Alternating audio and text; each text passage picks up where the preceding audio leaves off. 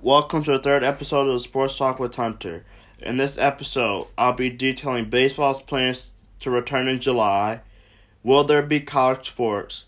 And finally, NBA return gaining momentum after call. So let's talk about college sports first.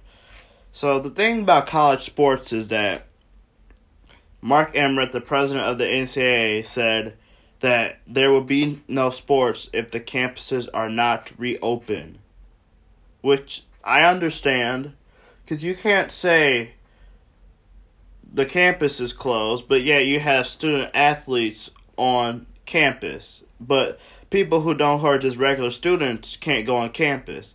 Like that's a really bad look, and they'll be under so much scrutiny if they did that.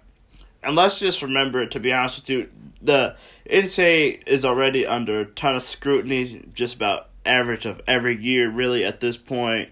They don't want to pay the athletes. They these universities have all this money coming in from their sports programs. They don't want to pay athletes, which is ridiculous to me because they they really need to. And so and they've made a lot of poor decisions over the years. And so the NCAA they already probably they definitely got the first decision right, even though I didn't like it personally, which was to cancel the NCAA tournament for men's and women's and to cancel spring spring championships and just cancel the season. So that's actually probably one of the few right decisions they've actually made. And now they have another decision upcoming within the next two to three months whether or not student athletes can return, but that's the, based on campuses opening. Then also you have to consider certain schools might not be open but others will, depending on what their local officials say. And so that's another problem the NCAA runs into. And also think about for a sport like college football, where they have some type of training before the season starts. Because, I mean, by now, being spring training, they would have had spring ball and they would have had their spring game and you know, they will be getting into the groove of things really. And with with that being canceled, you have to have you have to come up with something where you can let them train. I mean, even for any basketball, I know they, you know, have a little preseason work before because teams they work out in like over the summer. Well, they can't do that because the campus is closed. And so you still have to get that training in that summer, that off season training in before the actual season starts. So I think that puts the NCAA at a tough position and and also for a sport like college football where the NCAA doesn't have full control of it because college football also has the college football playoff which has a committee. And so you have to look and the college football playoff committee would have to have a say in whether or not college football happens or not, or when the timeline is, in my opinion. And so now we're going to talk about baseball's plan to return in July. So ESPN's Jeff Passan um, read an article that he wrote, and he detailed the plan, and I took some bullet points from that. So first, here's the plan for the MLB starting in July an expansion of playoff teams from 10 to 14, an 82 game season. Average MLB season games 162 games, so that's a big reduction of games.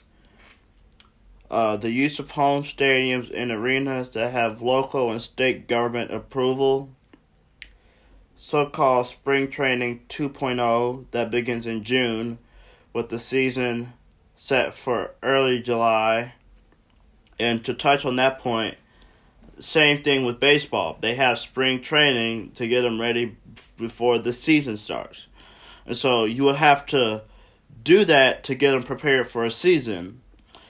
There would be a universal designated hitter.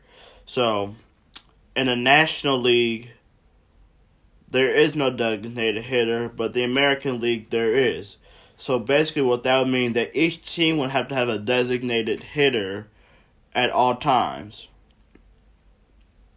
Um, also, there'll be geographical schedules in which teams will only play in, div- in division opponents and interleague opponents in a similar area. Basically, what that is is limiting travel for teams so they're not traveling from, let's just say, LA to New York because you don't want the long distance traveling because, I mean, f- flying right now is not safe, and so you want to limit the travel as much as possible by playing teams close in the area. Another thing would be a 30 man roster with a taxi squad that will have upward to 50 players available. So basically, what that means is that you have 30 players who are active, and then you have another 50 who are ready just in case a player gets hurt and they need someone to fill in for that player. Because in the regular season, basically, what would, in a normal society, what would happen is, if someone gets hurt and someone gets called up from the minor league system, typically to play that position, because so, or to fill in the empty spot on the active roster. So that's something that is really good that the MLB laid out and that they need to really emphasize that as well and just keeping guys ready just in case something happens. So the playoff expansion which had been floated before the pandemic hit would increase revenue as it shrivels in other areas like I mean because you're not getting money off concession stands, you're not getting money off the tickets. And so these I mean they're losing revenue just like college football, which bases which these universities base so much money off revenue from people coming to college football games. Now, if you've seen a college football game on TV before or you've been to one, you see how packed those stadiums are. There is literally nowhere to sit. These stadiums are packed. People are passionate about college sports in general. And so if there's no fans, these universities lose revenue. That's why you're seeing coaches take pay cuts because they're trying to save their athletic programs because the athletic programs might not be getting the money that they're used to making with college sports being on. And so it really, everything really ties into it together, really. The big thing universally around sports is that every sports team is losing some type of revenue because of the coronavirus pandemic. And so they're trying to get a season, but yet the revenue piece is going to be tricky, in my opinion. And so back to to basically continue on to my point, teams estimate upward of 40% of revenue comes from ticket sales and other gated income. That is just what I was basically saying. And then lastly, if any ballpark is not available because state or local officials have not approved the resumption of play, Rob Manfred, the commissioner of the MLB, has told owners that he is prepared to move that team to another city to play home games. This is from a team owner and a president who told ESPN. And now, the problem with the whole thing right now is there's a standoff right now between the league and the players. Because the players are saying we don't want to play with a reduced salary because they're like we're the we're the ones risking our lives. We are the ones playing. We're the ones going on the field playing, and you don't want to give us our full salary. Blake Snell came out and basically said that, say, I'm risking my life, and so if I'm not getting my full salary, I'm not playing. Now, could he have handled to maybe handled it a little bit differently? Yes. But I do appreciate the fact that he is being honest and he's letting us know his feelings. And also, Bryce Harper, I know, and I saw that Clayton Kershaw have both kind of agreed with him and saying, we need, we want our full salaries because we're putting our lives on the line and we're being very risky decision really. And they're all like, we're not gonna put our health over baseball. And so I think that's gonna be interesting to see how that all plays out. Because now Rob Manfred and the owners who have already approved the deal that Rob Manfred set out, or the plan rather say, is they're gonna have to come together in order to get a season to happen. And they're really on a short timeline. May is almost over, and if they're trying to start in July, and one the early part of the plan is to have a spring training in June. So, how can you have a season starting in July when, at this moment right now, when there's no agreement yet? Now, I know we still have a while, maybe. I, give them maybe two, maybe two, three more weeks, and they're going to need to come up with a solution to this problem because the more time goes by, the less chance the MLB gets to start in July, in early July. And so that is really going to be interesting how that plays out and what the owners and Rob Manfred what what's their response to the players' concerns.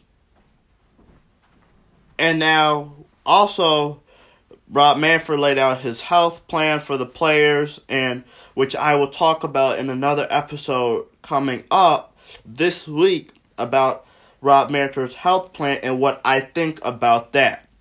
And now for our final topic, we're going to get into an article by ESPN senior writer Adrian Wojnarowski. Woj, one of my favorites at ESPN. He does a great job all the time. And so now, so the NBA is really, after this call, gaining momentum that we will be able to finish the season. We have all missed the NBA. We've all missed sports in general. And so this is really good for me personally. I like to hear this. And so I'm just happy in general that sports might be able to return. And so this just gives me positive news and this time of uncertainty that we might be able to see sports. And so I also made some bullet points from this article too. And so, um, participants on the Board of Governors call Thursday with NBA Commissioner Adam Silver left the virtual meeting feeling increasingly positive about the league's momentum toward a resumption of play this season, sources told ESPN. And the owners, executives, owners, and executives on the call were encouraged about the league's progress toward minimizing health risk upon return and the league offers positive conversation with the National Basketball Players Association about the players' desire to eventually start the season, sources said. And so what I take from that is that I mean the players really want to come back and play. Their priority is we want to make sure that it's safe to play. And so I'm happy that the NBA is been able to look at that and look at different strategies on how to make sure that it's safe to play because that's the main concern of the players is to make sure that they are safe because they're not going to just like the baseball players they're not going to risk their lives to play basketball in my opinion that's how i would feel if it's between my life and basketball i'm going to pick my life over basketball and so here's another thing, bullet point. Once the NBA formula, formalizes a return plan, the league indicated to teams that the plan would be to standardize coronavirus testing among the 30 teams, sources said. For now, the NBA is allowing teams to use a variety of tests. And that, in my opinion, is the really important key to the NBA returning. Sports in general is testing. Where are you going to get the tests from? Because right now, if you think about it, people are struggling just to even get a test in general. And so, is tests going to be more widespread then? In maybe July, June, August? I mean, we don't know yet. That's the crazy thing about this virus is that there's so much uncertainty about so many different things. And so we're all just sitting here making predictions, really, and just guessing. And the thing is, we're all hoping for the best, but at the same time, we just don't know. And so it's just really crazy. Um, as for the format in return to play, there's still no decision on the form that will take place with the 30 NBA teams, a source said. The league has hasn't worked through the details on whether all 30 teams would return or whether regular season games will be played or perhaps there will be a play-in tournament to give more teams a chance to make the 16 16 team playoff field. And so my perspective on this is I'm not sure if we want to do a play-in tournament because there could be some upsets in there, and we could see some teams that don't deserve to make the playoffs make it into the playoffs and not make it as competitive or as fun as it would have been if we just maybe I don't know how many games you play based off the regular season. So because anything can happen in the playoffs. We saw last year the Clippers and the Warriors go at it. Warriors won in six, but the Clippers made it competitive. Patrick Beverley got in my opinion got in Kevin Durant's head game two. Actually game one and game two. But KD game three he showed everybody why he's one of the top players in the NBA. But it was just fun to watch two a lower seed compete against the two time champs, Golden State Warriors, and so really three time champs, but that was when they were back to back. They're going for the three peat. And really to see the Clippers battle each and every game. They did not make it easy on the Warriors. They never made it easy on them. They made them work for 48 minutes. And then Adam Silver talked about two, maybe one or two locations for the players that the focus continues to be on Orlando's Walt Disney World Resort or Las Vegas, sources said. And the reason why those two is that so players can so they can isolate the players instead of having them all bunched up together and a place where there's a lot of space and where you can find a gym for people to play. Las Vegas, if I mean, they have a whole bunch of hotels out there and I mean they can use the Mack Center where they play the summer league games. There, I mean, the NBA probably could definitely Vegas is definitely a good spot. They already used two gyms for the summer league. I I would most likely think they will be able to get those two gyms maybe to play games with obviously for both baseball and basketball and probably even college sports.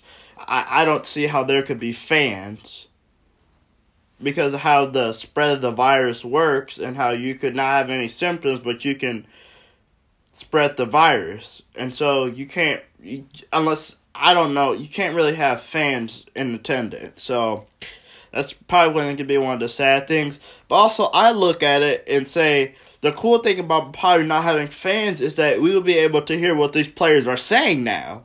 Be able to hear what the coaches are actually saying to the players which I think would be really fun to hear that interaction. Maybe hear what Pat Pat Pat Bev is saying on the court, because you know he's he's always talking trash, and so I think that would be kind of funny to hear what they're saying, and then also hear the dialogue sometimes between the players and the refs, because sometimes we see it on TV, but we actually don't hear what they're saying, and so I think that's another cool aspect to it. And then the other thing is understanding the trajectory of new cases in those states starting to reopen, understanding who is getting ill and why, developments and testing types. The NBA is also studying how other leagues are handling positive tests among participants, sources said. So what I take away from that is it's a really smart approach by the NBA is we are not going to put our players at risk unless we see a decline of cases. Because we can't have cases going up in states and say, oh, we can open our facilities. And that's just not smart, in my opinion. Now, some states are, their local government officials are reopening the states when there's still an increase in cases in some areas. But when there's decreases in cases, then you can say we can start slowly but surely reopening. And also, I think it's really important to understand who is getting ill and why.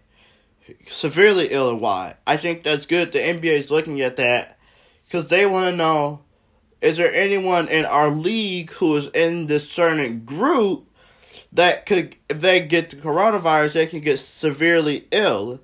And the question, and the why part is really good. The NBA is looking at that to understand what they need to do in order to start a season. And also, I think it's smart as well that they're looking at other leagues who have started their seasons back up on how they handle positive tests. Look at other leagues, see how they're doing it, and then maybe you could get a better idea of how you want to do it. And this probably is the most positive news out of this entire article by Woj is that the league believes it'll have 22 of its 30 facilities open by Monday. Like that's just crazy to me how they think I mean, it's crazy good to hear that that some facilities will be opening. I know that the Lakers facility opened up um, yesterday, and so I was happy to hear that as a Lakers fans that some guys can get back in doing individual working at workouts. The NBA gave them strict guidelines though. It's no team practices, just individual workouts one on one. And so I think that's really good to hear. I think that gives us some hope that there will be NBA at some point. I'm a little worried about the MLB because of the standoff between the players and the in the league, and so that'll be interesting to see. And also, one more thing to add to this to the NBA side is that I would not be shocked if within the next few weeks, maybe we hear the NBA come out with a plan on how they want to resume the season. And so I'll be interested to see what that plan says,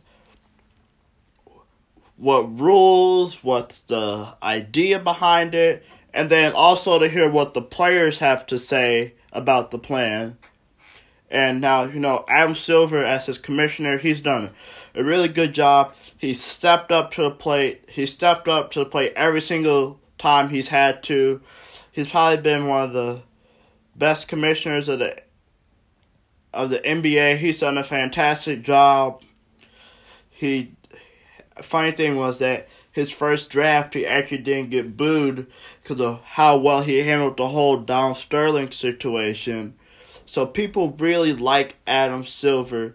He's done a great job He's the one, as soon as Rudy Gobert tested positive for the coronavirus, said, We are suspending the season now. He did not hesitate at all. And he really led the charge in other leagues saying, It's time to stop our season now. And it was just really good leadership by Adam Silver to recognize what's going on and to make the right decision on the spot. Because you could not wait. And then we later find out that following day, after Rudy Gobert tests positive, that Donovan Mitchell has it. And then we, and then the NBA was smart in saying we need to look at the teams who have played the Jazz recently and see if any of their players have it. And the crazy thing about the virus is it, it, spreads, and you don't you don't even know that you might not even know that you have it, but you're spreading it to other people. And so I think that's like the hardest thing about the virus with sports returning is you're gonna need a test like every day, literally, and temperature checks, and they're gonna have to wipe the balls down, the basketballs, or the baseballs. They're gonna ha- players are gonna have to put on a hand sanitizer.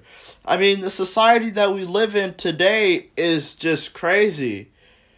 I mean, you have people in stores wearing masks. And so it's just like it's not normal for us to be doing that.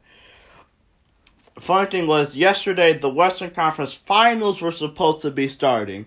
We're supposed to be looking ahead toward the NBA Finals. It usually starts around the beginning of June.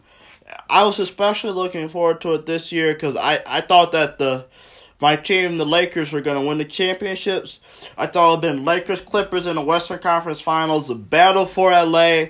It would have been fantastic entertainment. People who don't even like those teams would have been watching just because of how good the two teams are. It's going to be the Battle of LA, and it was going to be a hype series. It was going to be a hype series. I hope we still get we are able to get that series in the Western Conference Finals, because that would just be fun to watch. I don't care if it's best of five. I don't really, because it would just be fun to watch. Two great teams battling each other. Two really, two superstars. Actually, really, four superstars would be in that game. Kawhi, Paul George, LeBron, and Anthony Davis. I mean, that's just great entertainment. And then I think it would have been Lakers Bucks. You have LeBron and AD versus Giannis, Khris Middleton, and those guys and that just would have been fun to watch. Those two teams battle each other out. Would have been a great final series. Personally, I would have had the Lakers in seven. Maybe because I'm just a little biased, probably. But I've been waiting for the Lakers for the longest to, ever since I've been a Lakers fan, for them to finally win a championship. Thank you guys for watching, for listening to this episode, and I will be coming out with another one this week. Bye.